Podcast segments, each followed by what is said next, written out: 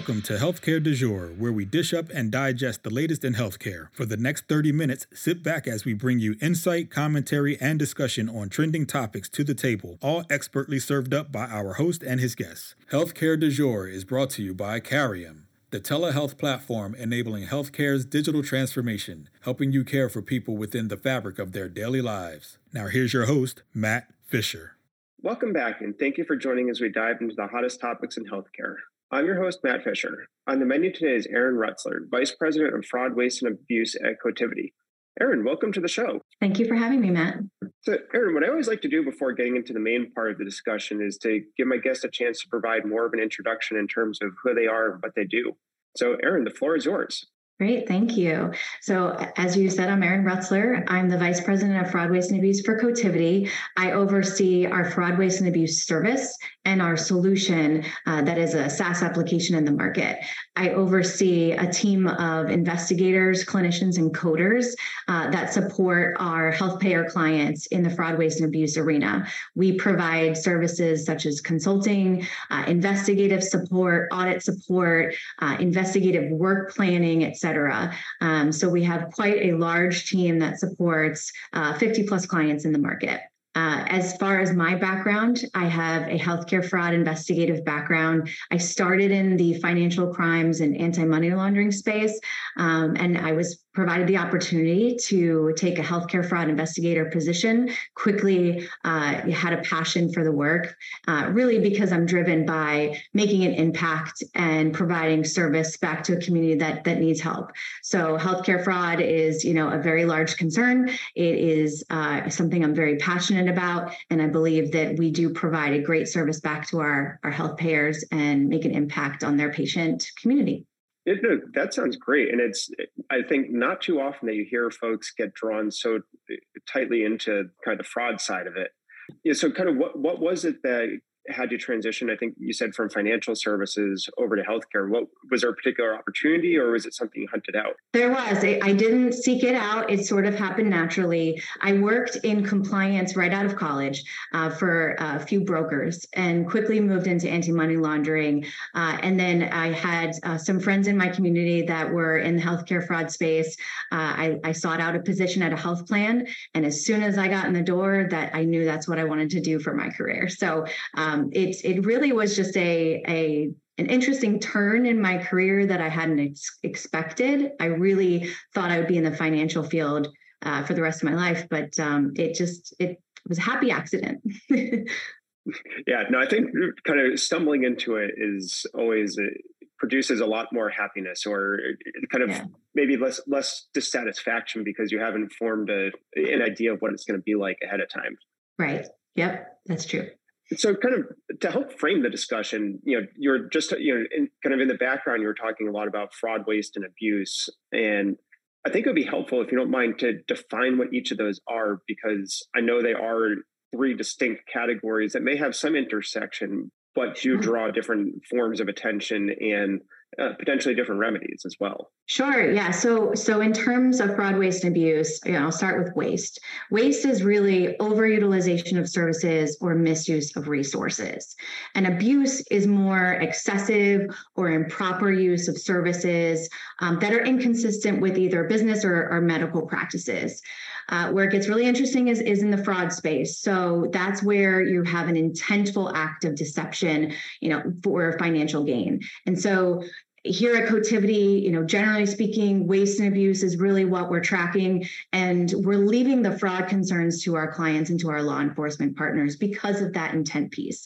So we can draw conclusions from data, from medical records, et cetera. Um, but once we start to suspect there's a potential fraudulent concern, you know, that's where we need to refer it over to our clients and our law enforcement partners to, you know, draw conclusions around the intent behind the actions so when you're going about and looking at the data or looking at behaviors what is the process for and let's fo- and we'll focus on i guess kind of waste and abuse. You know kind of what, what are your focal points and you know what are the indicators for you that there could be a concern It's, it's really drawing from patterns in history. Uh, so we look at, at providers at a holistic level, not just claims. So a lot of our solutions at Cotiviti, they're very claim specific. They look for either coding errors or you know waste and abuse that may not be uh, systemic across a provider's claims. What we do in our fraud, waste, and abuse group is look at a provider and see if there's patterns that you know may look like billing errors or they may look like waste and abuse over time. Um, so you know, we uh, look at general behaviors, we look at peer analysis, uh, and then we draw some conclusions just based on the utilization patterns that we find in the, find in their claims. So, do you have any kind of examples of what might be, what might jump out at you as potentially concerning, and then mm-hmm. you know, kind of building off of that, once you do find something that you know maybe raises a red flag, what does the process look like to determine if it is actually a red flag or maybe something not as concerning? Sure. So we use a combination of uh, algorithms that look at known schemes that we we know are concerns in the fraud, waste, and abuse community. That's one piece of it. But the other is looking at general claim behavior based on peer behavior. So for one very simple example is just looking at excessive services. And one great area that that we're looking at today is is in the mental health space. So if we start to see overutilization or excessive use of a certain service. For example, a 60 minute individual psychotherapy session that is 90 95%, in some cases 100% of their billing, we'll start to pick at that and see if it's warranted. Looking at patient diagnosis, frequency of visits, how many patients they're seeing on a day, and then determine whether or not it, it, actually makes sense or if it's outside the norm. And so once we get to that point of validation, that's where we're then seeking medical records to determine if if we can corroborate the uh, original allegation. And kind of when you're going through the records, is that I guess a full blown audit, or is it maybe just kind of a, a, small check that could lead to an audit? Or maybe I'm not, maybe I'm drawing an improper distinction there. No, I, I, think that's fair. So it can be both. Uh, it really just depends on the egregiousness of the behavior and how we're contracted with our clients. So in some cases, we will conduct what we'd call a probe audit, and we'll only look at maybe 10 records just to see if, if what we're finding is warranted for a larger scale audit. In other cases, it's very egregious. So we will use things like statistical sampling to uh, frame an audit that's more comprehensive of their billing over time. But we also uh, work in the prospective base uh, space. So we look at um, daily claims that come in and request those records as well. So, you know, what I would say is we use a staged approach and it's really based on the allegation. So if it's a prospective audit that we can do ongoing and then educate, or we may start with the retrospective audit and moved into the prospective space just to try to change the behavior after we have some audit findings. Yeah, and so once you do find you know a potential or actual waste and abuse, kind of what's the response and what what are the interventions that might be taken to help reduce ongoing um, kind of the ongoing waste or abuse? Yeah, so I would say we use more of a sequenced approach with many of our clients. So in many cases, we're starting with a retrospective audit, which will then in turn uh, pre- present an overpayment recovery opportunity. So that's sort of step one. And when we produce an audit finding to our client, there are heavy education components to that to that audit findings report. So we will outline the deficiencies primarily in documentation, outline what we found in the data that led us to those conclusions, and then we will provide them an assessment of the at risk dollars and the overpayment recovery opportunity. So that's really step one. Step two is education. So education is a crucial component to what we do.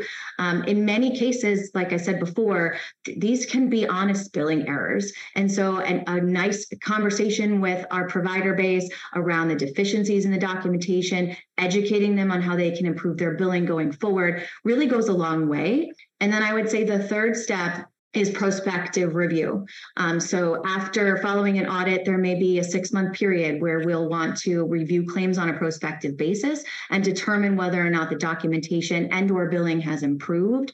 And so those three mechanisms together really make the large impact on how we can change behavior going forward. Yeah, and kind of as you're going through the analyses, do you find patterns, or are there particular service lines that are more or of more often result in concerning findings? Yes. So um, in fraud, you know, especially considering in the pandemic times, you know, there are certain vulnerable pop- populations that do tend to get targeted. Um, it can be specifically in the Medicaid space uh, where, you know, patients may not actually receive an explanation of benefits because they don't have an out-of-pocket cost. So they're, they're really not seeing that this, this potential inappropriate billing is happening because they don't have you know a, a cost to that service um, the commercial space is I sometimes call it the Wild West. You know, we we have many different payers that have varying policies. They may they, they'll use a combination of Medicare and Medicaid policies, but then build on those. And so, you know, it's it becomes a little trickier when we start to work in the commercial space because we have had to sort of aggregate all of that information and make sure we're looking at it from the right lens. Um, so I, I think, you know, generally speaking, Medicare, Medicaid, we start to see a lot more egregious behavior just because of the vulnerability of those populations. But it certainly doesn't mean that the commercial space is off limits. Yeah, actually, that's kind of an interesting point that you just raised. That you know, with Medicaid, I think you pointed out because there's no explanation of benefits, mm-hmm. maybe some it's not being called out. So, is that implying that sometimes the patients are reporting uh, the the concerns because they're looking at it, and, and how often is it that you would hear from a patient? So uh, we don't man a hotline for our clients, but you know our health plan certainly will provide us referrals based on hotline complaints uh, that they receive, and and I would say um, you know it's it's pretty regular. There's there's a good volume of complaints that come in from members, and you know it's it's it's a really daunting task from a resource perspective, and so in many cases they'll send us the information on any behaviors that have been identified through a complaint, and we'll vet it through our analytics and look at the claims data for them to, to, to validate the concern. Um, you know, some of them can be just misunderstanding in terms of the bills or, or explanation benefits they received. But in many cases, we do get great referrals from the member population. Yeah, it kind of, I mean, it's probably a microcosm, but might parallel to some degree, like, you know, whistleblowers or right. other other folks who are have a suspicion that there's a, a, a larger problem. And you know being able to validate it, it, i think sounds like a very important part of the process. Absolutely. So and then also you know i feel like i've seen well over the years i don't know so much in the past year or two but I, you know i feel like i remember seeing lists in prior years where um, different organizations were trying to identify kind of the top 10 most wasteful or uh, uh, maybe unnecessary procedures or types of services for different service lines. So does that kind of feed into the, the waste and abuse analysis as well? It does. So I, I would say that's we refresh that list every year. Uh, certainly, there are certain services that come up frequently in in terms of waste and abuse issues that we're tracking, uh, but things like the pandemic and telehealth, uh, you know, services entering the mix at a, a, larger scale. I think those types of things are the the refreshes that we need to do every year. So one of the suggestions we make to all of our clients as we're going through the process of preparing for a new calendar year is looking at things like coding updates, you know, different schemes that we saw last year, doing a recap of the, the known services that, that have a risk in their specific data set, and then targeting those each year. Um, so I, I don't think it's a one and done. It's a cyclical process where it has to occur each year. So you're staying current with the the current concerns in the in the market. Yeah, kind of that ongoing cyclical nature certainly makes sense. And yeah. for those of you just joining, I'm talking with Erin Rutzler of Cotiviti, and we're talking about fraud or mostly waste and abuse within healthcare. Kind of, Erin, I want to pivot a little bit to you know a point that you just raised about you know changing services and the changing focal points because of the pandemic, and I think you're kind of alluding to in particular telehealth. Kind of what what experiences did you see, or what changes did you see, and what new concerns arose through the course of the pandemic? Yeah, so, so we were definitely tracking the uptick in telehealth throughout the pandemic for sure, because we knew that there could be some vulnerability there. I mean, certainly the intent behind it is to ensure access to care and, and stopping the spread of COVID. Um, but what we started to see is, is a, a combination of things. One, obviously, telehealth became the, a, a great method for patients to have to have the access to good care. But the other was, you know, the types of services that were allowed through waivers, through relaxations, et cetera, you know, drew some larger fraud, waste, and abuse concerns for us. Specifically, we started looking at the uptick in, in mental health services. So I think it was about 30% of surveyed um, folks in the population indicated they needed a mental health service during the pandemic, which is an increase from, I think it was about 10 or 11% in 2019. And so, because of that need, you know, again, th- thinking back to what we talked about before, potential vulnerabilities in the system, targeting vulnerable pop- populations, we started to see that not only were the mental health services on the rise, but the types of services we were seeing were a bit problematic. So we talked about an example before where we start to look at excessive services. Uh, and specifically in the individual psychotherapy space, we started to see that the 60 minute individual psychotherapy session was increasing substantially just based on general utilization of mental health services uh, before the pandemic. So that was a really large area of focus for us because we were seeing some egregious behavior. We did have uh, quite a few large cases where we looked at things like what we would call an impossible day scenario, where a provider may bill for an excess of services that would take more than 24 hours in a given day. So that's just a very simplistic example of some of the things we were finding. Um, and, you know, I would say generally speaking, that was the largest focus area for Cotiviti and our clients last year and the year before.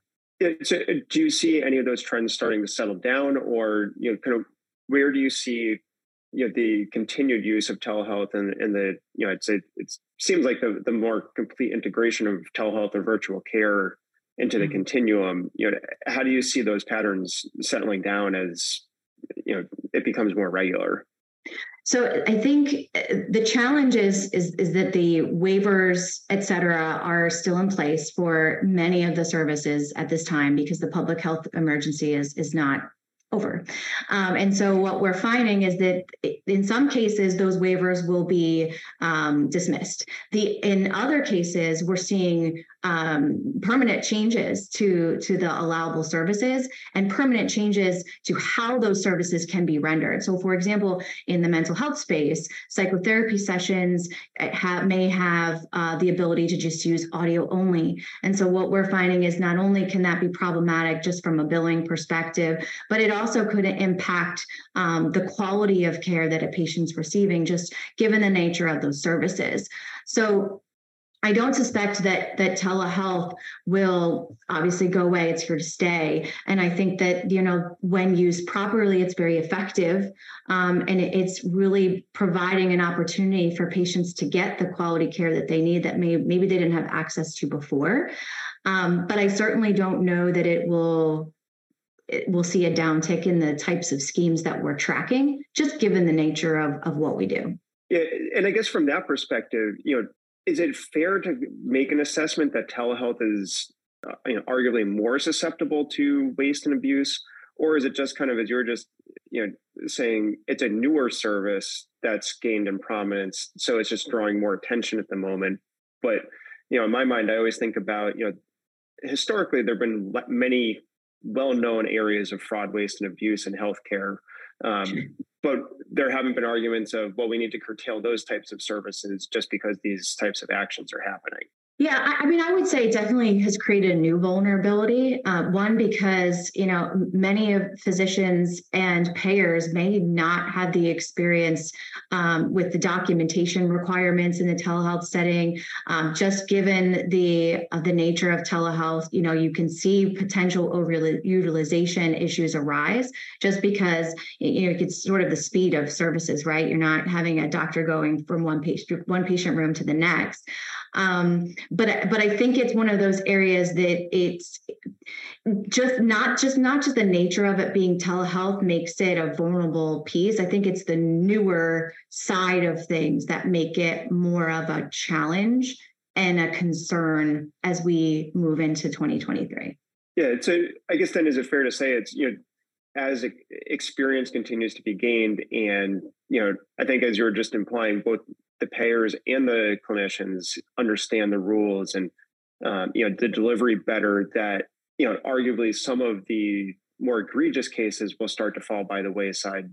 And it'll be easier to sort out the intentional bad actors from those who just were making honest mistakes or making mistakes just because they were uninformed. Exactly. I think we'll be able to better distinguish between billing errors and fraud waste and abuse as we move forward. Yeah so kind of as we you know as we come out of the pandemic, you know, as, as we're recording, you know, the, the, the PHA was just renewed, but there seems to be a growing feeling or expectation within the industry that this might be the last renewal.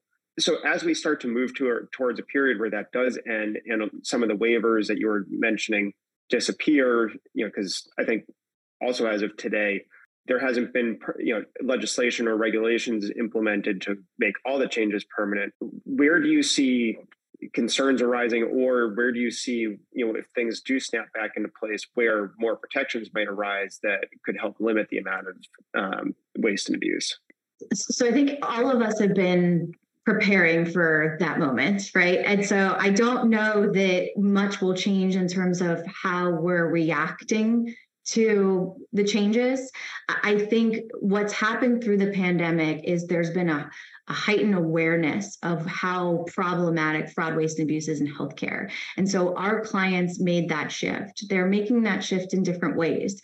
You know, they're they're being diligent, they're tracking data, they're looking for concerns earlier, but they're also being more preventative. They're putting more prospective solutions in place. So that allows them to react much quicker than it would on a regular pay and chase audit, which isn't necessarily the most fruitful. It's not the most effective, and I don't. I think it causes a lot more abrasion than it needs to. Uh, so I think where we're focusing as we prepare for for the PHE to end is just staying ahead of what we were seeing in the pandemic, being more preventive, and working with our clients to track any sort of spikes that we see in the data as a result of, of all of these waivers potentially ending, and then also tracking those that will be permanent. Yeah, you're saying that you know there's a movement away from pay and chase and being more yes. proactive. It sounds great because you know at least personally, I feel like that's been one of the major deficiencies in why you can see so much fraud, waste, and abuse is because the bad actors can get away with it, and then by the time it's detected, how are you actually going to recover the money from them?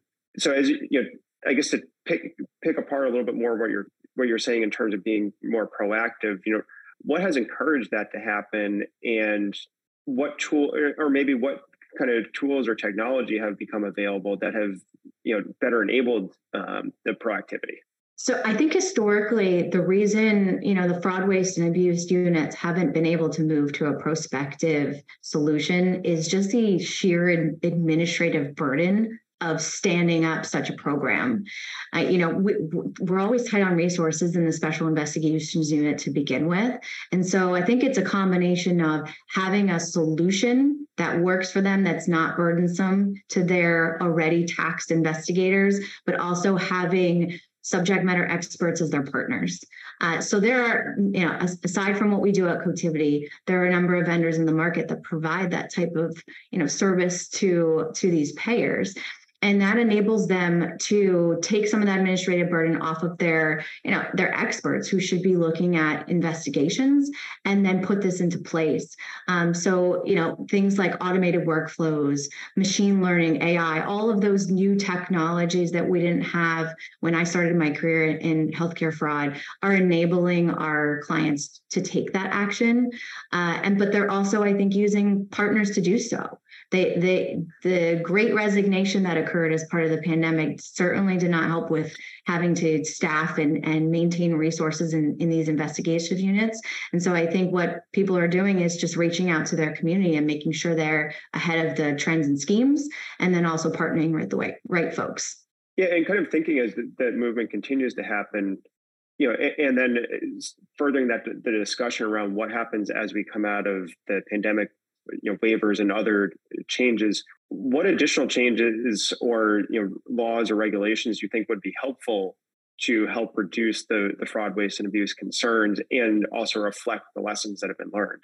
So, you know, I, I wouldn't say I'm an, an expert in, in regulatory uh, change and concern, but you know, I, I, would say that I think it's it's an ever evolving problem because I was speaking to another colleague the other day, and we were talking about how incredibly frustrating it is to be healthcare fraud investigator because you feel like uh, it's sort of whack-a-mole, right? You, you find one thing and then you move on to the other, and there's new schemes, new codes, new changes, et cetera, all of the time.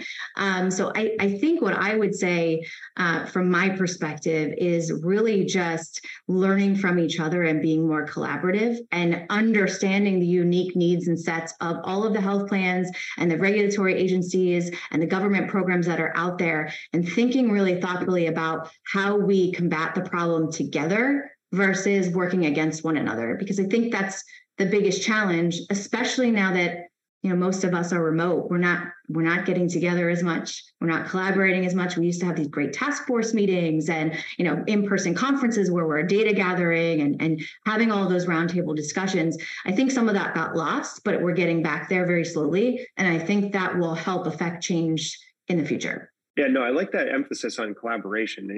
one, it's reflective of I think a lot of the broader discussions within healthcare where there there's a suggestion, if not actual reality yet, of trying to get all the different groups working together. Because you know, as you said, if you're sharing information and you're all trying to work, you know, in concert, it's more likely that you're going to be able to produce positive results. Absolutely. Yeah. So unfortunately, we're already almost at the end of our time. So I'm going to close with one final question, which is, you know, what is your prediction of what might be, you know, the biggest challenge or maybe the biggest opportunity with, you know, fraud, waste, and abuse in terms of driving positive um, change within the industry? Prospective solutions. Uh, I I can't emphasize that enough because we have been in this pay and chase game for way too long. Uh, we're not recovering enough of the losses. Uh, it's a multi-billion-dollar problem, and I think that where we're seeing positive results is in the prospective space, not only from the provider community, because I I can't emphasize enough. Some of these things may arise just because of billing errors, and by going back and looking at two, three years of data data and then requesting this hefty sum of dollars based on their billing over the last three years, it's very abrasive. And then sometimes it's just not necessary because there's an education component to it. So I think having a prospective solution, you know, stop some of those errors early. We can be more preventative around the long term potential fraud issues and then in turn drive savings just based on the the general claims we're seeing each day and then have better patient outcomes. Yeah, and I think that also emphasizes what you're talking about around collaboration and you know working in concert. Because if you're prospective and educating and detecting early, then you know that all feeds into we're in this together. Um, exactly. Um, so, as I mentioned, believe it or not, we are already out of time. I want to thank my guest Aaron Rutzler for a great conversation today. Thank you so much for having me. And thank you to everyone listening. Keep the dialogue going and connect with me at hashtag HC D E J U R E. I'm Matt Fisher. Until next time.